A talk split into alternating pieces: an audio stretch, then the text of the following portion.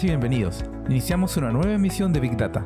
Gracias por estar ahí, ávido de contenido techy y de cultura digital. Recuerda que somos Big Data-podcast en Instagram y Big Data en Spotify y YouTube. Si te gusta lo que escuchas, comparte y difunde nuestro contenido con tus amigos. Comenzamos.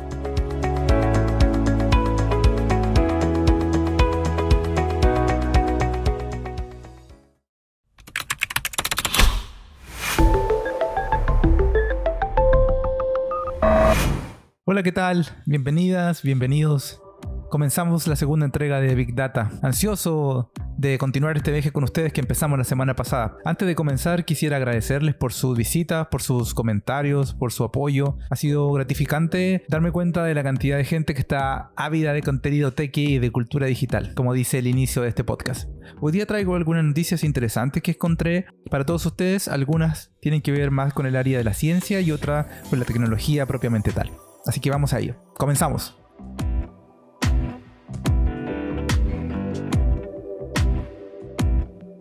Vamos a comenzar hablando sobre Pfizer, dado que esta empresa farmacéutica considera que podría necesitar una tercera dosis de su vacuna. Como todos sabemos, la pandemia del coronavirus es algo con lo que todos hemos tenido que lidiar de manera simultánea, aunque claramente algunos lo han hecho de mejor forma que otros, no solamente en términos de países y de gobiernos, sino también como personas, como ciudadanos, como individuos. El desarrollo de vacunas sin duda se ha convertido en la gran esperanza de la población para poder superar esta, esta terrible pandemia. En este contexto, Pfizer se convirtió en una de las primeras y más confiables alternativas para protegerse. No obstante, la realidad es que aún estamos descubriendo el poder y el tiempo de efectividad de este y de otros tratamientos disponibles.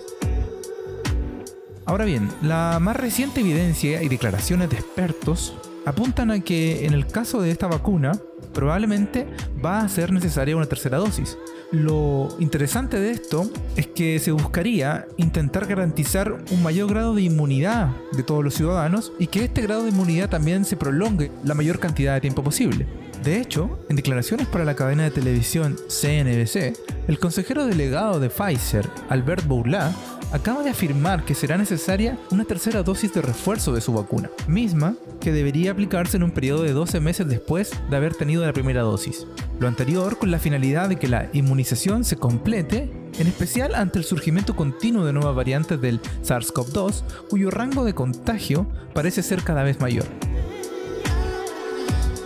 A su vez, la doctora Oslem Turesi, cofundadora y CMO de BioNTech, resaltó ante el mismo medio que tendríamos que adoptar la misma dinámica de vacunación que con la gripe estacional, en la cual es necesario inyectarse por lo menos una vez al año como muchos de nosotros hacemos, de acuerdo con las investigaciones realizadas, muchas de ellas publicadas en la prestigiosa revista Nature, la vacuna de Pfizer mantiene un rango de efectividad cercano al 91%. Su cobertura de inmunidad se estima que duraría cerca de 6 meses después de adquirir la segunda dosis. Lo que aún es un misterio es cuánto dura el tiempo de protección total luego de completar el tratamiento. Sin embargo, por lo declarado anteriormente por Turech y Bourla, todo apunta a que el tiempo de cobertura iría variando o disminuyendo paulatinamente.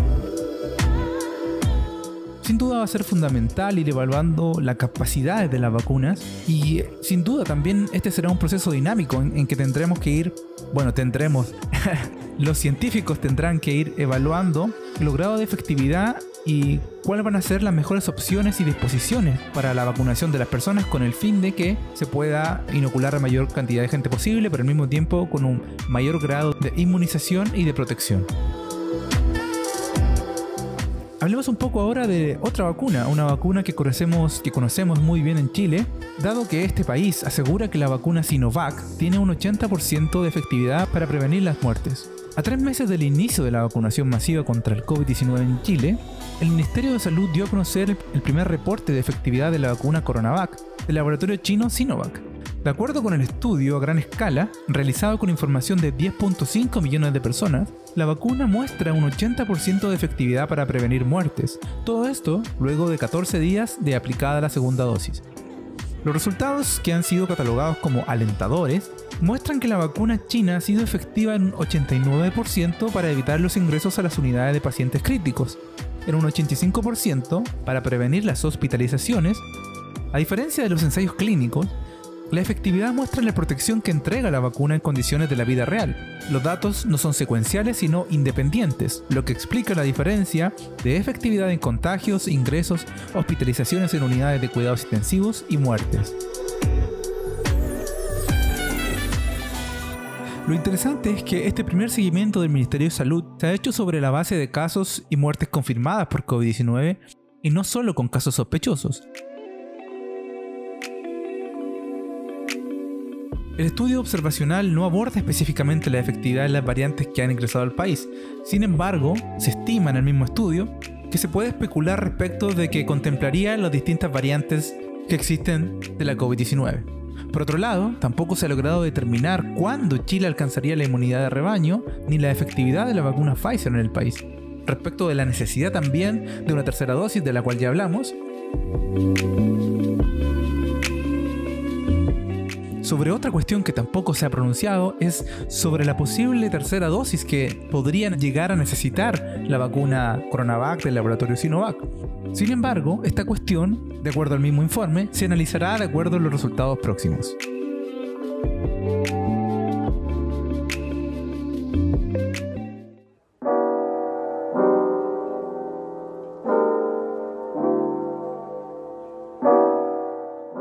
Bien, pasemos a un tema un poco más alentador y más motivador también.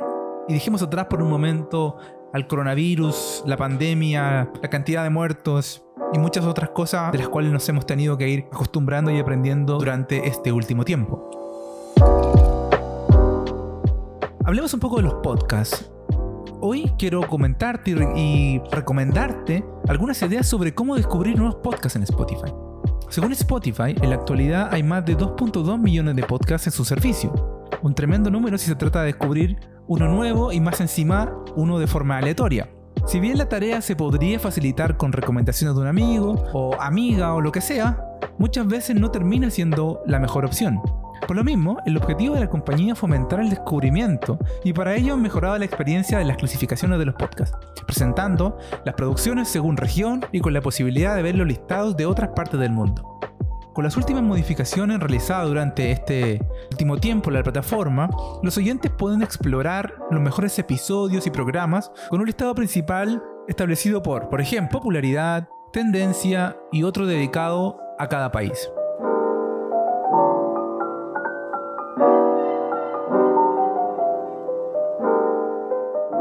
Algunas de las formas más sencillas para descubrir nuevos podcasts de acuerdo a Spotify serían las siguientes.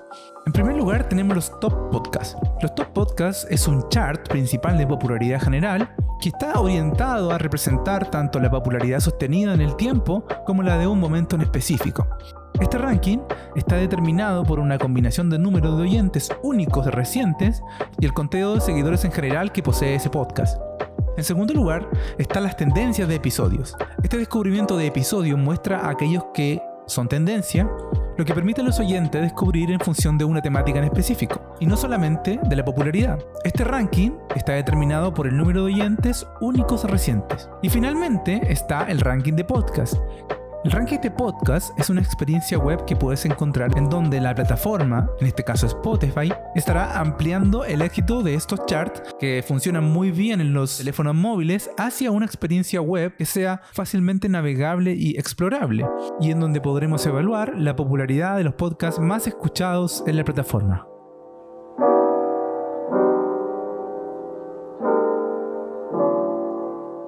En noticias similares, quería contarles que Spotify también prepara sus podcasts de pago para competir con Apple. A pocos días de que Apple presentara su servicio de suscripciones podcast, Spotify estaría por lanzar su propio sistema de podcast de pago. El gigante de la música en streaming adoptaría una propuesta ligeramente diferente a la de la compañía Cupertino. En lugar de cobrar una tarifa mensual, cada creador de contenido podría establecer sus propios precios. Además, a diferencia de su competidor, no cobrará porcentaje y no pedirá comisiones. De acuerdo a lo informado por The Wall Street Journal, el nuevo servicio de podcast de Spotify llegaría lo más pronto posible, algo que nos da a entender que la compañía viene trabajando desde hace algún tiempo en esta área y que finalmente está lo suficientemente listo y desarrollado el producto como para llegar al público. Los contenidos gratuitos y variados han dominado por años a los oyentes. Sin embargo, los contenidos exclusivos y de calidad parecen ir tomando cada vez más protagonismo en este segmento.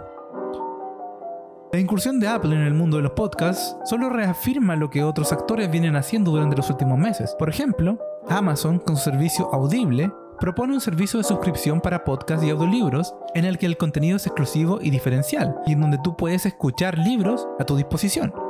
Podimo, por su parte, ha buscado conquistar el mercado europeo. El servicio premia a los creadores de contenido con la ganancia de sus podcasts, Además, gracias a ronda de financiación, ha logrado hacer un esfuerzo por hacerse con un contenido de pago exclusivo para sus suscriptores. Si bien los podcasts de pago llegarán recién en unos meses a Spotify, la compañía viene haciendo esfuerzo desde hace mucho tiempo por destacarse en este segmento. Durante los últimos años, ha gastado más de, escuchen bien, mil millones de dólares para hacerse con empresas y voces destacadas.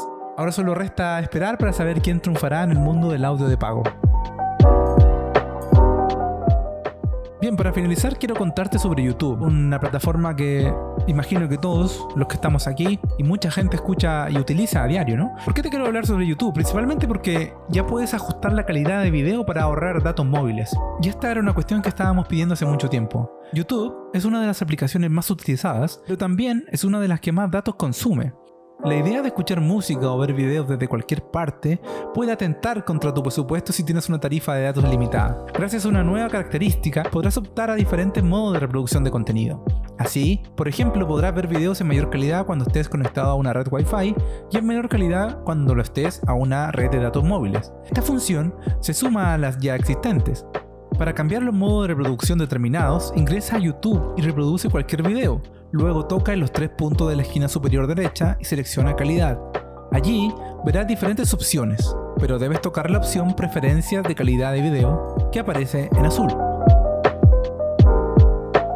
Una vez dentro, verás dos apartados, cada uno con diferentes opciones. El primero, calidad de video en redes móviles y calidad de video con Wi-Fi. Si seleccionas automática, YouTube se encargará de ajustar la calidad de video de acuerdo a tu conexión aunque recuerda que solo tiene en cuenta la velocidad y no si tienes un plan de datos limitado. Mayor calidad de imagen, como su nombre lo indica, tratará de mostrar la mayor calidad posible y ahorro de datos reducirá la calidad y por consecuencia consumirá menos datos. Además de lo anterior, tienes la opción de seleccionar la resolución 4K HDR. Eso sí, ten en cuenta que esta opción no puede ser configurada por defecto, por lo que si deseas ver videos en esta calidad, debes hacerlo manualmente en cada uno de ellos. Si has probado y aún no cuentas con esta nueva característica, es que aún no ha llegado a tu dispositivo, pero no te preocupes que YouTube la está desplegando de forma gradual, por lo que en los próximos días deberías poder acceder a ellas desde tu teléfono Android o desde tu teléfono iOS.